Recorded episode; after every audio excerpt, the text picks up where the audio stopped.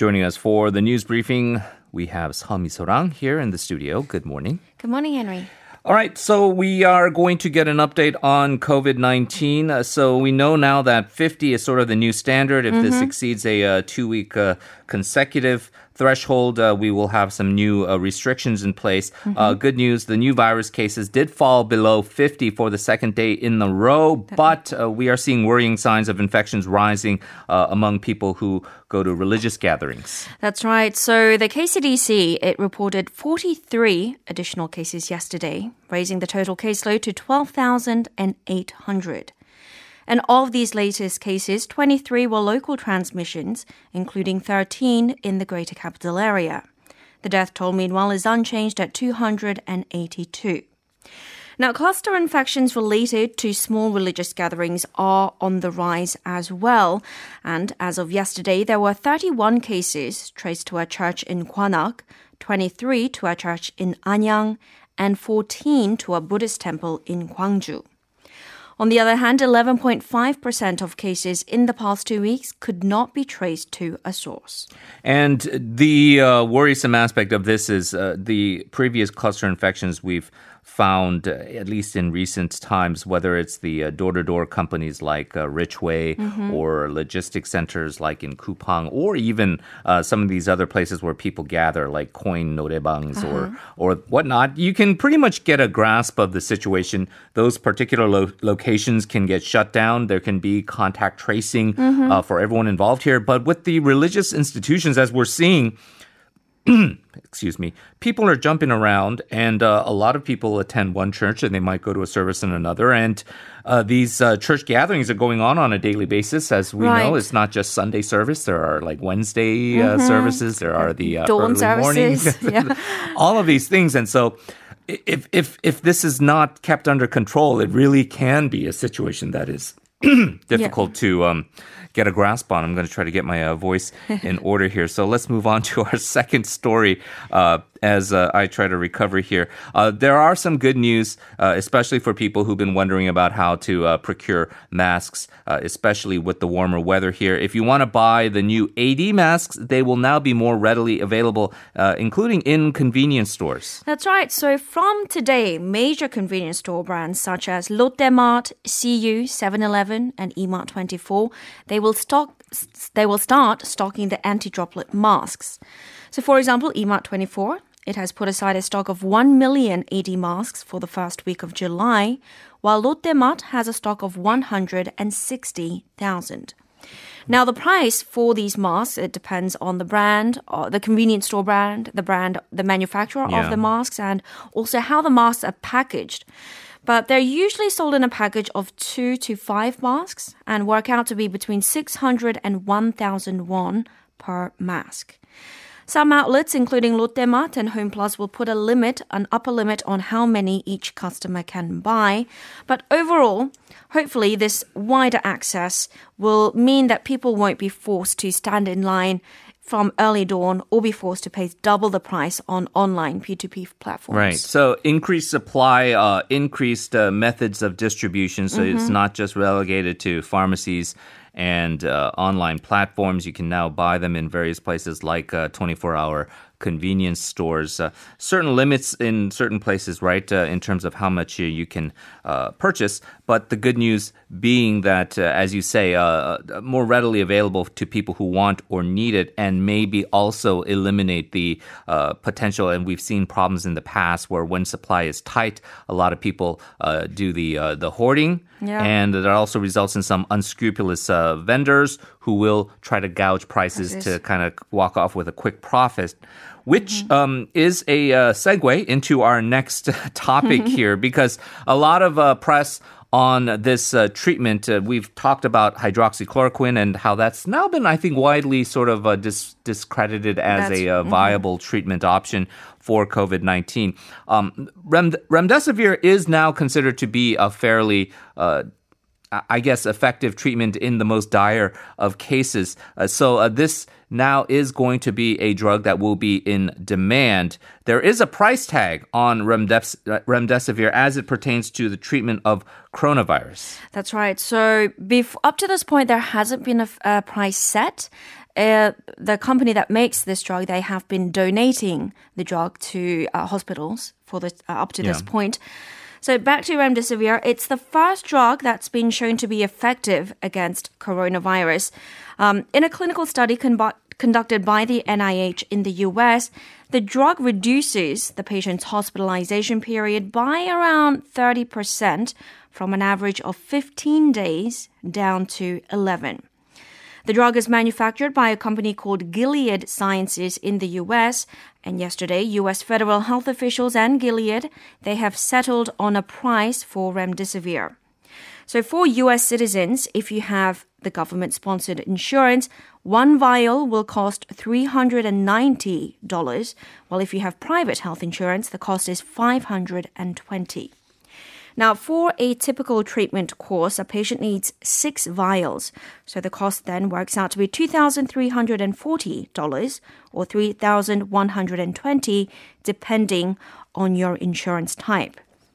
Now, what's interesting is that Gilead, this company, it has a track record of setting arguably uh, exorbitant prices for groundbreaking drugs. For example, the first hepatitis C treatment, and also a drug called Truvada. It's a daily pill to prevent HIV. And for those two cases and many others, uh, they were very heavily accused by critics for overcharging and trying to, you know, profit Yeah. greedily from other people's misfortune. But thankfully, this time the pricing is widely considered reasonable um, because initial speculations from the expert community was that it'll be set around the five thousand six hundred thousand uh, six thousand uh, dollar mark per course. So this is actually considered reasonable pricing. Uh, The headlines uh, are are obviously a little bit more kind of negative towards the, the the pricing decision they've made here. I mean, one vial costing uh, 390. Uh, you always relate it to things that you might buy. A, you know, alt- alternative for you, it might be I don't know, like, um, Like a a, a workout bag or so. Yeah, yeah. For me, it'd be wow. That that's like the cost of a Nintendo Switch, right? And so you would be one vial, the total treatment being uh, three grand.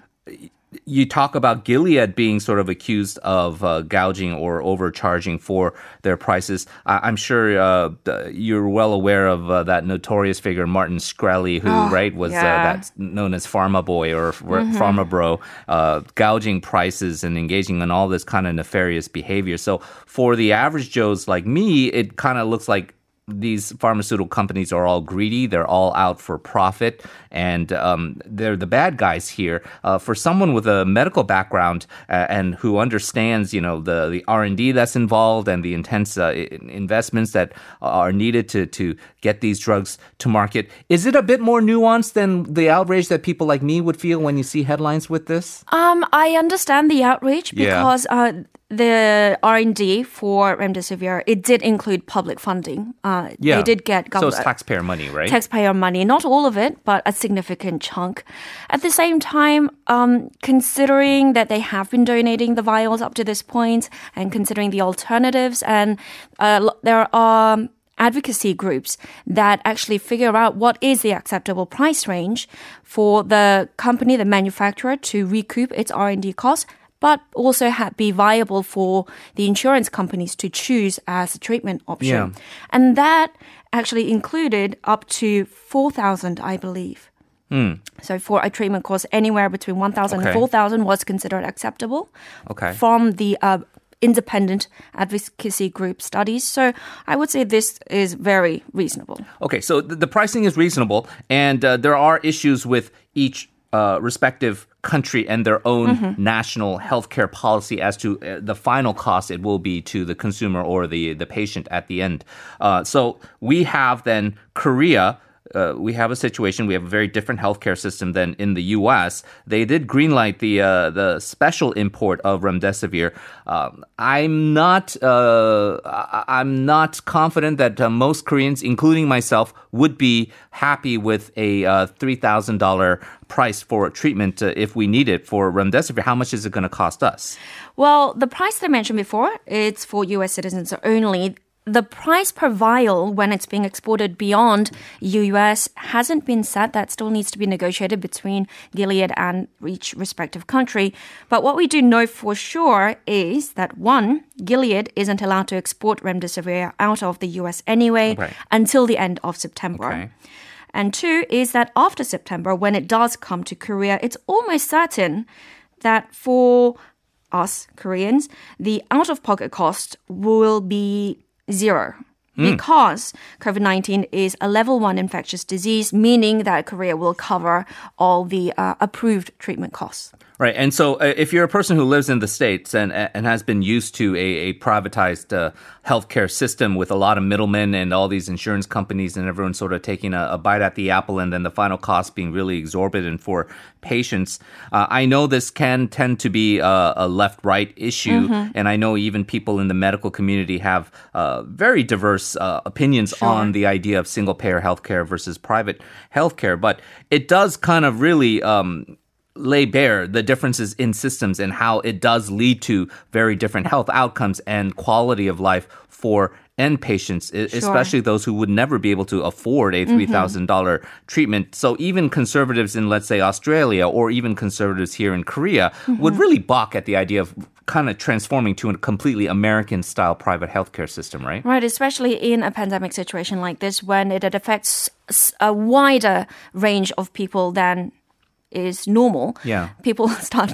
turning a bit towards the left side and going for Right. uh, socialized medicine. Right. That's what the, that's that old cliche, right? There are no uh, libertarians in Yeah. a crisis. Right. Okay, let's turn to politics now. Speaking of left and right, uh, the main opposition, conservative uh, United Future Party, uh, they have sort of maybe shifted gears here, changed strategies in terms of how to deal with the ruling Democratic Party, who has now uh, taken the uh, bold step of controlling all the standing committees uh, except for one. So, a bit of background. Immediately after that Monday's plenary session, all UFP lawmakers they tendered resignations to withdraw their memberships from parliamentary standing committees. And UFP floor leader Chu Ho-young he said, "For now, my party will not participate in parliamentary activities that have been unilaterally pushed ahead by the ruling party." So when the ruling DP began deliberations on that third extra budget bill at 16 parliamentary committees, the UFP said, no thanks, we will hold our own hmm. review. But then yesterday, things changed because Chu Ho-young, he said that his party will not fight outside the arena, but will fight tirelessly inside the National Assembly. The UFP also began taking submissions from its party lawmakers for the standing committees. And regarding that third extra budget bill, UFP floor spokesman Choi Hyung-doo, he told reporters yesterday that his party is willing to formally join the budget's review process at the Special Committee on Budget and Accounts and also participate in the final plenary session voting if, a big if here, hmm. if the DP defers the bill's final passage by one week to July 11th. Meanwhile, 16 parliamentary standing committees already completed their review of the third supplementary budget bill yesterday and have sent it over to the Special Committee on Budget and Accounts. The budget increased by around 3.13 trillion won in the review process to 35 trillion won. So it, it does look like uh, they're they're not going to be doing what they did in the 20th National Assembly, which is uh, go to the streets of uh, Gwanghwamun, team up with the uh, the Taegukgi crowds, and, and, and rally outside the the parliament, and, and basically try to obstruct all the uh, bills that are uh, being proposed. They're in the National Assembly. They're they're wearing black masks, a very dramatic uh, move for them, I guess, and uh, d- deciding to boycott all proceedings. They're kind of engaging in this sort of shadow committee type of scheme where they're going to deliberate on their own. Um, they're saying they will participate in the, the vote if you delay it by a week. It doesn't seem like that's going to be uh, acceptable to the ruling party side, which has been saying for weeks now that uh, their top priority is to get this passed as quickly as possible. And the reason why they took over the uh, 18 uh, committee seats is the fact that time was of the essence. So uh, whether they come to the vote or not, it remains to be seen. Uh, we're seeing details here on what what this uh, supplementary budget will look like, uh, and, and coming to a vote, uh, hopefully uh, within the next week or so. The the main strategy does seem to be from the main opposition side is look, we're not going to be able to control everything. We might be able to participate, but uh, we are waiting for you guys to to drop the ball. And, Right. and once once you guys fail, we're going to pounce and try to take advantage of the situation. Uh, maybe not the best thing overall for I guess the well being of the country, but uh, as far as a political strategy, it, it may be the only uh, card they have to play. Okay. Um, we're also talking about other um, issues here, uh, somewhat political related, and certainly dealing with the prosecution, which has been under fire for quite a bit now. The the team that's investigating the uh, corrupt relationship between the prosecution and the media, it's kind of colloquially known here as Komon Yuchak. Um, they've asked the top prosecution to suspend this uh, controversial external committee that's been reviewing the probe. That's right. So within the prosecution body, this move is widely seen as public insubordination of Prosecutor General Yoon Seok-yeol. So this is what happens. Seoul Central District Prosecutor's Office, which is in charge of investigating the blackmail incident involving a Channel A journalist and fail, uh, jailed financier Lee Chul, the district prosecutor's office, it filed a public request yesterday to the Supreme Prosecutor's Office.